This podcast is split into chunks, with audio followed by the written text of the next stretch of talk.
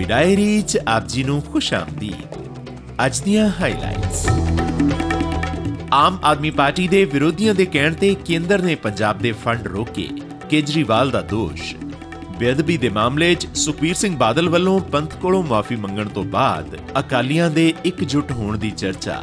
ਵੱਖ-ਵੱਖ ਅਕਾਲੀ ਦਲਾਂ ਵਿੱਚ ਸਿਆਸੀ ਸਰਗਰਮੀਆਂ ਤੇਜ਼। ਸ਼੍ਰੋਮਣੀ ਅਕਾਲੀ ਦਲ 'ਚ ਵਾਪਸੀ ਕਰ ਸਕਦਾ ਹੈ ਢੀਂਡਸਾ ਧੜਾ। ਬੀਬੀ ਜਗੀਰ ਕੌਰ ਨੇ ਸੁਖਬੀਰ ਸਿੰਘ ਬਾਦਲ ਵੱਲੋਂ ਮੰਗੀ ਗਈ ਮੁਆਫੀ ਉੱਪਰ ਉਜਰ ਜਤਾਇਆ। ਭਾਜਪਾ ਅਤੇ ਅਕਾਲੀ ਦਲ ਵਿਚਾਲੇ ਆਮ ਚੋਣਾਂ ਵਾਸਤੇ ਮੁੜ ਤੋਂ ਗੱਠਜੋੜ ਦੇ ਅਸਾਰ।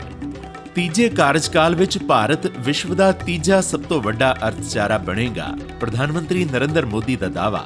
ਤੇ ਚੋਣ ਰਣਨੀਤੀ ਬਣਾਉਣ ਵਾਸਤੇ ਕਾਂਗਰਸ ਵਰਕਿੰਗ ਕਮੇਟੀ ਦੀ ਬੈਠਕ 21 ਦਸੰਬਰ ਨੂੰ। ਆਮ ਆਦਮੀ ਪਾਰਟੀ ਦੇ ਕੌਮੀ ਕਨਵੀਨਰ ਅਤੇ ਦਿੱਲੀ ਦੇ ਮੁੱਖ ਮੰਤਰੀ ਅਰਵਿੰਦ ਕੇਜਰੀਵਾਲ ਨੇ ਕੇਂਦਰ ਸਰਕਾਰ ਉੱਪਰ ਪੰਜਾਬ ਦੇ ਪਿੰਡੂ ਵਿਕਾਸ ਫੰਡ, ਨੈਸ਼ਨਲ ਹੈਲਥ ਮਿਸ਼ਨ, ਸੜਕ ਨਿਰਮਾਣ ਅਤੇ ਹੋਰ ਕਈ ਤਰ੍ਹਾਂ ਦੇ ਫੰਡ ਰੋਕਣ ਦਾ ਦੋਸ਼ ਲਗਾਇਆ ਉਹਨਾਂ ਕਿਹਾ ਕਿ ਆਪ ਵਿਰੋਧੀ ਸੂਬੇ ਵਿੱਚ ਚੱਲਦੇ ਵਿਕਾਸ ਕਾਰਜਾਂ ਨੂੰ ਰੋਕਣਾ ਚਾਹੁੰਦੇ ਹਨ ਅਤੇ ਉਹਨਾਂ ਦੇ ਕਹਿਣ ਤੇ ਹੀ ਕੇਂਦਰੀ ਫੰਡਾਂ 'ਚ ਅੜਿੱਕੇ ਪਾਏ ਜਾ ਰਹੇ ਹਨ। ਕੇਜਰੀਵਾਲ ਨੇ ਦਾਅਵਾ ਕੀਤਾ ਕਿ ਪਿਛਲੀਆਂ ਅਕਾਲੀ ਅਤੇ ਕਾਂਗਰਸ ਸਰਕਾਰਾਂ ਨੇ ਪੰਜਾਬ ਦੀ ਭਲਾਈ ਵਾਸਤੇ ਕੁਝ ਨਹੀਂ ਕੀਤਾ। ਪੰਜਾਬ ਦੇ ਮੁੱਖ ਮੰਤਰੀ ਭਗਵੰਤ ਮਾਨ ਨੇ ਕਿਹਾ ਕਿ ਡਬਲ ਇੰਜਨ ਸਰਕਾਰਾਂ ਬਣਾਉਣ ਦੇ ਦਾਅਵੇ ਕਰਨ ਵਾਲੇ ਮੁੱਖ ਮੰਤਰੀ ਤੀਰਥ ਯਾਤਰਾ ਸਕੀਮ ਵਾਸਤੇ ਰੇਲ ਗੱਡੀਆਂ ਦੇਣ ਤੋਂ ਵੀ ਭੱਜ ਗਏ ਹਨ। ਬਠਿੰਡਾ ਦੇ ਨਜ਼ਦੀਕ ਮੌੜ ਮੰਡੀ ਦੇ ਬਾਹਰਵਾਰ ਵਿਕਾਸ ਕ੍ਰਾਂਤੀ ਰੈਲੀ ਨੂੰ ਸੰਬੋਧਨ ਕਰਦਿਆਂ ਆਪ ਸੁਪਰੀਮੋ ਨੇ ਬਠਿੰਡਾ ਨੂੰ ਵੱਡਾ ਤੋਹਫਾ ਦਿੰਦਿਆਂ 1125 ਕਰੋੜ ਰੁਪਏ ਦੇ ਵਿਕਾਸ ਕਾਰਜਾਂ ਦਾ ਐਲਾਨ ਕੀਤਾ। ਕੇਜਰੀਵਾਲ ਨੇ ਕਿਹਾ ਕਿ ਸਾਰੀਆਂ ਪਾਰਟੀਆਂ ਸੂਬੇ ਅੰਦਰ ਚੱਲ ਰਹੇ ਵਿਕਾਸ ਕਾਰਜਾਂ ਤੋਂ ਪਰੇਸ਼ਾਨ ਹਨ ਅਤੇ ਸਾਡੇ ਖਿਲਾਫ ਖੜ ਗਈਆਂ ਹਨ ਤੇ ਉਹਨਾਂ ਹੁਣ ਇਕੱਠੇ ਹੋ ਕੇ ਕੇਂਦਰ ਸਰਕਾਰ ਤੱਕ ਪਹੁੰਚ ਕਰਦਿਆਂ ਸਾਡੇ ਵੱਲੋਂ ਕੀਤੇ ਜਾ ਰਹੇ ਕੰਮਾਂ ਨੂੰ ਰੋਕਣ ਵਾਸਤੇ ਕਿਹਾ ਹੈ ਕਿਉਂਕਿ ਉਹਨਾਂ ਨੂੰ ਡਰ ਹੈ ਕਿ ਜੇਕਰ ਆਮ ਆਦਮੀ ਪਾਰਟੀ ਨੇ ਇੰਨਾ ਕੰਮ ਕੀਤਾ ਤਾਂ ਵਿਰੋਧੀ ਪਾਰਟੀਆਂ ਬਰਬਾਦ ਹੋ ਜਾਣਗੀਆਂ आज हम लोग भटिंडा के लिए भगवंत मान साहब पंजाब सरकार 1125 करोड़ रुपए का पैकेज लेके आई है 1125 करोड़ रुपए का। जब भी आप सरकार के पास जाते थे, कहते थे, पैसा नहीं है। और ये पिछले हफ़्ते हम गए थे गुरदासपुर। गुरदासपुर में साढ़े अठारह करोड़ रुपए का पैकेज देके आए हैं। ਕੇਜਰੀਵਾਲ ਨੇ ਦਾਅਵਾ ਕੀਤਾ ਕਿ ਪੰਜਾਬ ਸਰਕਾਰ ਦੀਆਂ ਲੋਕ ਪੱਖੀ ਨੀਤੀਆਂ ਤੋਂ ਇਹ ਸਪਸ਼ਟ ਹੋ ਗਿਆ ਹੈ ਕਿ ਲੋਕ ਸਭਾ ਚੋਣਾਂ 'ਚ ਆਪ ਪੰਜਾਬ ਦੀਆਂ ਸਾਰੀਆਂ 13 ਸੀਟਾਂ ਉੱਪਰ ਜਿੱਤ ਦਰਜ ਕਰੇਗੀ। ਪੰਜਾਬ ਦੇ ਮੁੱਖ ਮੰਤਰੀ ਭਗਵੰਤ ਮਾਨ ਨੇ ਆਪਣੇ ਸੰਬੋਧਨ 'ਚ ਅਕਾਲੀ ਦਲ, ਭਾਜਪਾ ਅਤੇ ਕਾਂਗਰਸ ਉੱਪਰ ਨਿਸ਼ਾਨਾ ਸੇਧਦਿਆਂ ਕਿਹਾ ਕਿ ਰਾਜ ਸਰਕਾਰ ਕੋਲ ਪੈਸੇ ਦੀ ਕਮੀ ਨਹੀਂ ਹੈ। ਤੀਰਥ ਯਾਤਰਾ ਸਕੀਮ ਦੇ ਹਵਾਲੇ ਨਾਲ ਕੇਂਦਰ ਸਰਕਾਰ ਤੇ ਚੁਟਕੀ ਲੈਂਦਿਆਂ ਹੋਇਆਂ ਮੁੱਖ ਮੰਤਰੀ ਨੇ ਕਿਹਾ ਕਿ ਚੋਣਾਂ ਵਿੱਚ ਥਾਂ-ਥਾਂ ਲੋਕਾਂ ਨੂੰ ਡਬਲ ਇੰਜਨ ਦੀ ਸਰਕਾਰ ਬਣਾਉਣ ਦੀਆਂ ਅਪੀਲਾਂ ਕਰਨ ਵਾਲਿਆਂ ਕੋਲ ਰੇਲ ਗੱਡੀਆਂ ਵਾਸਤੇ ਇੰਜਨ ਨਹੀਂ ਤੇ ਸਰਕਾਰਾਂ ਵਾਸਤੇ ਇੰਜਨ ਕਿੱਥੋਂ ਦੇਣਗੇ? ਉਹਨਾਂ ਕਿਹਾ ਕਿ ਅਸੀਂ ਹੱਕ ਮੰਗਾਂਗੇ, ਪਰ ਕੇਂਦਰ ਸਰਕਾਰ ਅੱਗੇ ਹੱਥ ਨਹੀਂ ਅੱਡਾਂਗੇ। ਆ ਹਮਾਰੇ ਸਾਡੇ ਵਿਕਾਸ ਦੇ ਚੱਲ ਰਹੇ ਨੇ। ਅਰਵਿੰਦ ਜੀ ਨੂੰ ਮੈਂ ਹਰ ਹਫ਼ਤੇ ਕਹਿਣਾ ਸਰ, ਕੋਈ ਐਤਵਾਰ ਬੇਲਾ ਨਾ ਛੱਡਿਓ। ਮੇਰੇ ਵਾਸਤੇ ਲਿਖ ਲਓ। ਪੰਜਾਬ ਦੇ ਵਿੱਚ ਹਰ ਐਤਵਾਰ ਨੂੰ ਕੋਈ ਅਸੀਂ ਦਿੱਲੀ ਤੋਂ ਸਿੱਖਿਆ ਕੰਮ, ਕੋਈ ਦਿੱਲੀ 'ਚ ਕਾਮਯਾਬ ਹੋਇਆ, ਕੋਈ ਦਿੱਲੀ 'ਚ ਘੱਟ ਕਾਮਯਾਬ ਹੋਇਆ, ਸਾਡੇ ਜ਼ਿਆਦਾ ਹੋ ਗਿਆ ਮੁਹੱਲਾ ਕਲੀਨਿਕ। ਦਿੱਲੀ 'ਚ ਘੱਟ ਬਣੇ, ਤੇ ਜਿੰਨੇ 4 ਸਾਲਾਂ 'ਚ ਬਣਾਏ ਅਸੀਂ, ਸਾਲ 'ਚ ਬਣਾਤੇ, ਕਿਉਂਕਿ ਤਜਰਬਾ ਇਹਨਾਂ ਕੋਲੇ ਸੀ ਕਿ ਆਹ ਦਿੱਕਤਾਂ ਆਉਣਗੀਆਂ। ਉਹ ਦਿੱਕਤਾਂ ਅਸੀਂ ਪਹਿਲੀ ਫੇਸ ਕਰ ਲੀਆਂ ਕਿ ਇਹ ਦਿੱਕਤਾਂ ਆਉਣੀ ਨਹੀਂ ਦੇਣੀਆਂ। ਸੁਖਦੇਵ ਸਿੰਘ ਢੀਂਡਸਾ ਦੀ ਅਗਵਾਈ ਹੇਠਲਾ ਸ਼੍ਰੋਮਣੀ ਅਕਾਲੀ ਦਲ ਸੰਯੁਕਤ 4 ਸਾਲ ਵੱਖ ਰਹਿਣ ਮਗਰੋਂ ਮੁੜ ਤੋਂ ਸੁਖਬੀਰ ਸਿੰਘ ਬਾਦਲ ਦੀ ਅਗਵਾਈ ਹੇਠਲੇ ਸ਼੍ਰੋਮਣੀ ਅਕਾਲੀ ਦਲ 'ਚ ਸ਼ਾਮਿਲ ਹੋ ਸਕਦਾ ਹੈ। ਸੂਤਰਾਂ ਨੇ ਦੱਸਿਆ ਹੈ ਕਿ ਸ਼੍ਰੋਮਣੀ ਅਕਾਲੀ ਦਲ ਦੇ ਵਰਕਰਾਂ ਅਤੇ ਆਗੂਆਂ ਵਿਚਾਲੇ ਸ਼੍ਰੋਮਣੀ ਅਕਾਲੀ ਦਲ ਬਾਦਲ ਨਾਲ ਮੁੜ ਤੋਂ ਜੁੜਨ ਦੇ ਮੁੱਦੇ ਉੱਪਰ ਗੰਭੀਰਤਾ ਨਾਲ ਚਰਚਾ ਕੀਤੀ ਗਈ ਹੈ। ਸੁਖਬੀਰ ਸਿੰਘ ਬਾਦਲ ਵੱਲੋਂ ਆਪਣੀ ਸਰਕਾਰ ਦੇ ਕਾਰਜਕਾਲ ਦੌਰਾਨ ਵਾਪਰੀਆਂ ਧਾਰਮਿਕ ਬੇਅਦਬੀ ਦੀਆਂ ਘਟਨਾਵਾਂ ਵਾਸਤੇ ਮੁਆਫੀ ਮੰਗੇ ਜਾਣ ਮਗਰੋਂ ਇਹਨਾਂ ਅਕਾਲੀ ਧੜਿਆਂ ਵਿਚਾਲੇ ਮੁੜ ਤੋਂ ਏਕੇ ਦਾ ਮੁੱਦਾ ਜ਼ੋਰ ਫੜ ਰਿਹਾ ਹੈ। ਇਸ ਮਾਮਲੇ ਵਿੱਚ ਸ਼੍ਰੋਮਣੀ ਅਕਾਲੀ ਦਲ ਸੰਯੁਕਤ ਦੇ ਪ੍ਰਧਾਨ ਸੁਖਦੇਵ ਸਿੰਘ ਢੀਂਡਸਾ ਨੇ ਕਿਹਾ ਕਿ ਇਸ ਵਿੱਚ ਕੋਈ ਸ਼ੱਕ ਨਹੀਂ ਕਿ ਸ਼੍ਰੋਮਣੀ ਅਕਾਲੀ ਦਲ 'ਚ ਵਾਪਸੀ ਦੇ ਮੁੱਦੇ ਤੇ ਪਾਰਟੀ ਅੰਦਰ ਚਰਚਾ ਕੀਤੀ ਗਈ ਹੈ। ਉਹਨਾਂ ਕਿਹਾ ਕਿ ਇਸ ਸਮੇਂ ਦੋ ਵਿਚਾਰ ਸਾਹਮਣੇ ਆ ਰਹੇ ਹਨ। ਇੱਕ ਧੜਾ ਚਾਹੁੰਦਾ ਹੈ ਕਿ ਸ਼੍ਰੋਮਣੀ ਅਕਾਲੀ ਦਲ 'ਚ ਵਾਪਸੀ ਕੀਤੀ ਜਾਵੇ, ਜਦਕਿ ਦੂਜਾ ਧੜਾ ਇਸ ਵਿਚਾਰ ਦਾ ਵਿਰੋਧ ਕਰ ਰਿਹਾ ਹੈ ਅਤੇ ਅਸੀਂ ਸਾਰੇ ਮੁੱਦਿਆਂ ਤੇ ਚਰਚਾ ਕਰਾਂਗੇ ਅਤੇ ਆਉਂਦੇ ਦਿਨਾਂ 'ਚ ਕੋਈ ਫੈਸਲਾ ਲਿਆ ਜਾਏਗਾ। ਜਦੋਂ ਨੂੰ ਸੁਖਵੀਰ ਨੇ ਕਿਹਾ ਅਸੀਂ ਵੀ ਕਿਹਾ ਉਹਨੂੰ ਮੈਂ ਵੀ ਵੈਲਕਮ ਕੀਤਾ ਵੀ ਚਲੋ ਠੀਕ ਕੀਤਾ ਹੈ। ਦੇਰ ਆਏ ਦਰੁਸਤ ਆਏ ਉਹਨੂੰ ਬਸ ਇਹ ਬੜੀ ਦੇਰ ਤੋਂ ਕਹਿ ਰਹੇ ਸੀ।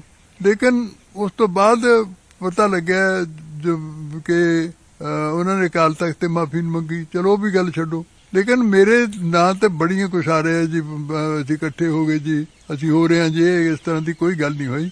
ਅਸੀਂ ਮੀਟਿੰਗ ਬੁਲਾਈ ਹੈ 23 ਤਾਰੀਖ ਨੂੰ। ਔਰ 23 ਤਾਰੀਖ ਦੀ ਮੀਟਿੰਗ ਤੋਂ ਬਾਅਦ ਅਸੀਂ ਕੋਈ ਕਮੇਟੀ ਬਣਾਵਾਂਗੇ, ਉਹ ਕਮੇਟੀ ਬੈਠ ਕੇ ਫੈਸਲੇ ਕਰੇਗੀ, ਹੋਰ ਵੀ ਬਹੁਤ ਗੱਲਾਂ ਨੇ। ਉਹਨਾਂ ਨੂੰ ਜਦੋਂ ਬੀਬੀ ਜਗੀਰ ਕੌਰ ਬਾਰੇ ਪੁੱਛਿਆ ਗਿਆ ਤਾਂ ਉਹਨਾਂ ਨੇ ਕਿਹਾ ਕਿ ਉਹ ਬੀਬੀ ਜਗੀਰ ਕੌਰ ਨਾਲ ਜਲਦੀ ਹੀ ਮੁਲਾਕਾਤ ਕਰਕੇ ਇਸ ਮਾਮਲੇ ਤੇ ਚਰਚਾ ਕਰਨਗੇ। ਉਧਰ ਬੀਬੀ ਜਗੀਰ ਕੌਰ ਨੇ ਦਾਅਵਾ ਕੀਤਾ ਕਿ ਸੁਖਬੀਰ ਸਿੰਘ ਬਾਦਲ ਦੇ ਕਦਮ ਨੂੰ ਅਕਾਲ ਤਖਤ ਤੋਂ ਮਾਫੀ ਮੰਗਣਾ ਦਿਖਾਇਆ ਜਾਣਾ ਗਲਤ ਹੈ। ਉਹਨਾਂ ਕਿਹਾ ਕਿ ਜੇਕਰ ਕਿਸੇ ਨੇ ਅਕਾਲ ਤਖਤ ਤੋਂ ਮਾਫੀ ਮੰਗਣੀ ਹੈ ਤਾਂ ਇਸ ਵਾਸਤੇ ਇੱਕ ਪੂਰੀ ਪ੍ਰਕਿਰਿਆ ਹੈ ਅਤੇ ਇਹ ਸਭ ਨੂੰ ਪਤਾ ਹੈ ਕਿ ਇਹ ਮਾਫੀ ਅਕਾਲ ਤਖਤ ਤੋਂ ਨਹੀਂ ਮੰਗੀ ਗਈ। ਸ਼੍ਰੋਮਣੀ ਅਕਾਲੀ ਦਲ ਵੱਲ ਵਾਪਸ ਜਾਣ ਦੇ ਸਵਾਲ ਤੇ ਉਹਨਾਂ ਨੇ ਕਿਹਾ ਕਿ ਉਹਨਾਂ ਕਦੇ ਵੀ ਅਕਾਲੀ ਦਲ ਨਹੀਂ ਛੱਡਿਆ। ਉਹਨਾਂ ਕਿਹਾ ਕਿ ਮੈਨੂੰ ਪਾਰਟੀ ਵਿੱਚੋਂ ਕੱਢਿਆ ਗਿਆ ਸੀ ਅਤੇ ਹੁਣ ਦੇਖਣਾ ਹੈ ਕਿ ਜਿਨ੍ਹਾਂ ਨੇ ਮੈਨੂੰ ਕੱਢਿਆ ਸੀ, ਉਹ ਕੀ ਫੈਸਲਾ ਲੈਂਦੇ ਹਨ। ਇੱਥੇ ਇਹ ਜ਼ਿਕਰਯੋਗ ਹੈ ਕਿ ਬੀਤੇ ਵੀਰਵਾਰ ਨੂੰ ਸ਼੍ਰੋਮਣੀ ਅਕਾਲੀ ਦਲ ਦੇ 103ਵੇਂ ਸਥਾਪਨਾ ਦਿਵਸ ਦੇ ਮੌਕੇ ਤੇ ਪ੍ਰਧਾਨ ਸੁਖਬੀਰ ਸਿੰਘ ਬਾਦਲ ਨੇ ਅਕਾਲੀ ਸਰਕਾਰ ਵੇਲੇ ਸਾਲ 2015 ਚ ਵਾਪਰੀ ਸ੍ਰੀ ਗੁਰੂ ਗ੍ਰੰਥ ਸਾਹਿਬ ਜੀ ਦੀ ਬੇਅਦਬੀ ਦੀ ਘਟਨਾ ਅਤੇ ਕਥਿਤ ਦੋਸ਼ੀਆਂ ਨੂੰ ਗ੍ਰਿਫਤਾਰ ਕਰਨ ਵਿੱਚ ਅਸਫਲ ਰਹਿਣ ਵਾਸਤੇ ਸਿੱਖ ਪੰਥ ਕੋਲੋਂ ਮੁਆਫੀ ਮੰਗੀ ਸੀ। ਸ਼੍ਰੀ ਬਾਦਲ ਅੰਮ੍ਰਿਤਸਰ 'ਚ ਸ਼੍ਰੋਮਣੀ ਅਕਾਲੀ ਦਲ ਦੀ ਸਥਾਪਨਾ ਦਿਵਸ ਦੇ ਸਬੰਧ ਵਿੱਚ ਰੱਖੇ ਗਏ ਸ਼੍ਰੀ ਅਖੰਡ ਪਾਠ ਸਾਹਿਬ ਦੇ ਭੋਗ ਵਿੱਚ ਸ਼ਾਮਲ ਹੋਣ ਵਾਸਤੇ ਪਹੁੰਚੇ ਸਨ।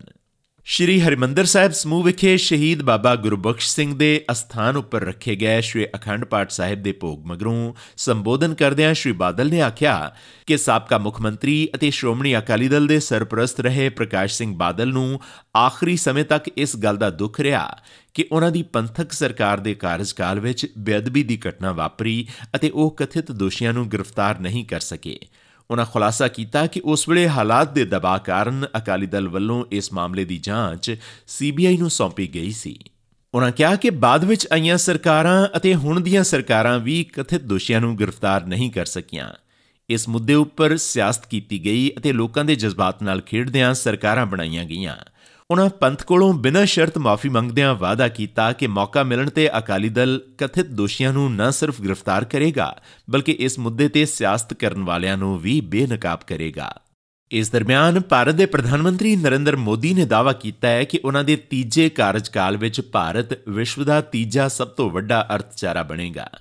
ਸ਼੍ਰੀ ਮੋਦੀ ਨੇ ਕਿਹਾ ਕਿ ਕੌਮਾਂਤਰੀ ਹੀਰਾ ਅਤੇ ਗਹਿਣਿਆਂ ਦੇ ਕਾਰੋਬਾਰ ਲਈ ਵਿਸ਼ਵ ਦਾ ਸਭ ਤੋਂ ਵੱਡਾ ਅਤੇ ਆਧੁਨਿਕ ਸੂਰਤ ਡਾਇਮੰਡ ਬੋਰਡ ਨਵੇਂ ਭਾਰਤ ਦੀ ਤਾਕਤ ਅਤੇ ਸੰਕਲਪ ਦਾ ਪ੍ਰਤੀਕ ਹੈ। ਪ੍ਰਧਾਨ ਮੰਤਰੀ ਨੇ ਕਿਹਾ ਕਿ ਸੰਸਦ ਦੀ ਸੁਰੱਖਿਆ ਵਿੱਚ ਸਨ ਦੀ ਗੰਭੀਰਤਾ ਨੂੰ ਹਲਕੇ ਨਾਲ ਨਹੀਂ ਲਿਆ ਜਾ ਸਕਦਾ। ਵਿਰੋਧੀ ਧਿਰਾਂ ਵੱਲੋਂ ਇਸ ਮੁੱਦੇ ਤੇ ਸੰਸਦ ਵਿੱਚ ਪਾਏ ਰੌਲੇ ਰੱਪੇ ਦਰਮਿਆਨ ਸ਼੍ਰੀ ਮੋਦੀ ਨੇ ਸੱਦਾ ਦਿੱਤਾ ਕਿ ਇਸ ਮਸਲੇ ਨੂੰ ਲੈ ਕੇ ਇੱਕ ਦੂਜੇ ਨਾਲ ਨਾ ਖੈਬੜਿਆ ਜਾਵੇ। ਉਹਨਾਂ ਕਿਹਾ ਕਿ ਜਾਂਚ ਏਜੰਸੀਆਂ ਇਸ ਪੂਰੇ ਮਾਮਲੇ ਦੀ ਜਾਂਚ ਕਰ ਰਹੀਆਂ ਹਨ ਅਤੇ ਸਖਤ ਉਪਰਾਲੇ ਕੀਤੇ ਜਾ ਰਹੇ ਹਨ। ਉਹਨਾਂ ਨਾਲ ਹੀ ਕਿਹਾ ਕਿ ਇਸ ਘਟਨਾ ਪਿਛਲੇ ਲੋਕਾਂ ਅਤੇ ਉਹਨਾਂ ਦੇ ਅਸਲ ਮੰਤਵ ਦਾ ਪਤਾ ਲਗਾਉਣਾ ਵੀ ਓਨਾ ਹੀ ਜ਼ਰੂਰੀ ਹੈ। ਇਸ ਦਰਮਿਆਨ ਕਾਂਗਰਸ ਨੇ 2024 ਦੀਆਂ ਲੋਕ ਸਭਾ ਚੋਣਾਂ ਦੀ ਰਣਨੀਤੀ ਤੇ ਵਿਚਾਰ ਚਰਚਾ ਕਰਨ ਅਤੇ ਭਾਜਪਾ ਦਾ ਟਾਕਰਾ ਕਰਨ ਵਾਸਤੇ ਨਵੀਂ ਚੋਣ ਮੁਹਿੰਮ ਦੀ ਯੋਜਨਾ ਤਿਆਰ ਕਰਨ ਵਾਸਤੇ 21 ਦਸੰਬਰ ਨੂੰ ਵਰਕਿੰਗ ਕਮੇਟੀ ਦੀ ਬੈਠਕ ਸੱਦੀ ਹੈ। ਸੂਤਰਾਂ ਮੁਤਾਬਕ ਕਾਂਗਰਸ ਪ੍ਰਧਾਨ ਮਲਿਕਾਰਜੁਨ ਖੜਗੇ ਨੇ ਬੈਠਕ ਸੱਦੀ ਹੈ ਜੋ ਕਿ ਕਾਂਗਰਸ ਹੈੱਡਕੁਆਰਟਰ 'ਚ ਹੋਏਗੀ ਇਸੀ ਅੱਜ ਦੀ ਪੰਜਾਬੀ ਡਾਇਰੀ ਤੁਹਾਡਾ ਦਿਨ ਸ਼ੁਭ ਰਵੇ ਹੁਣ ਇਜਾਜ਼ਤ ਦਿਓ